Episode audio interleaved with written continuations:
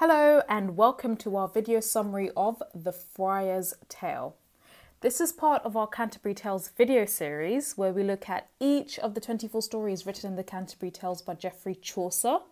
And should you want to find out our analysis and summaries of the other stories in the Canterbury Tales, including an overview and the historical context, which we've created in separate videos, do make sure you check out our channel and you will find it all there.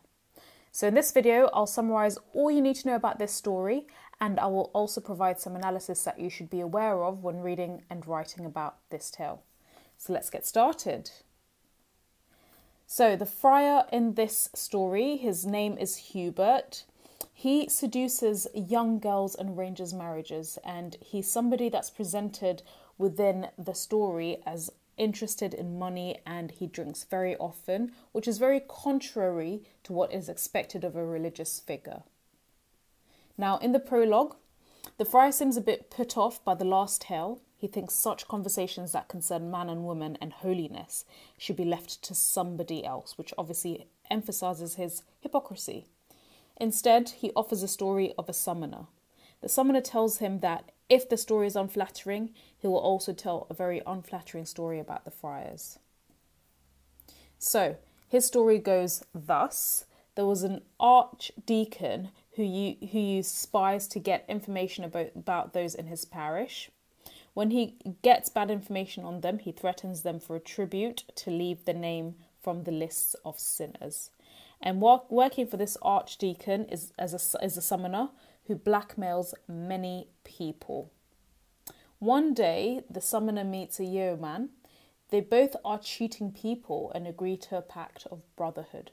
The yeoman then reveals that he is a demon, and the summoner says that he doesn't care, and they carry on. They come across a farmer stuck in the mud with his cart. He shouts, Devil take all, and curse.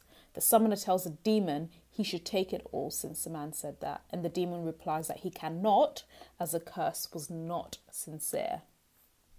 Then they go to the house of a rich widow. She refuses to pay the summoner's bribes and he threatens to take her frying pan. And she replies, The devil take you and the frying pan. The summoner asks if she means these words and she says she does, and the demon drags him off to hell. The friar ends the story saying he hopes summoners can become better men. Now, when it comes to analysis, this story goes along with the next one, which we'll hear in, from the summoner. The tale is fairly simple, it's used to reflect the simplicity of the friar.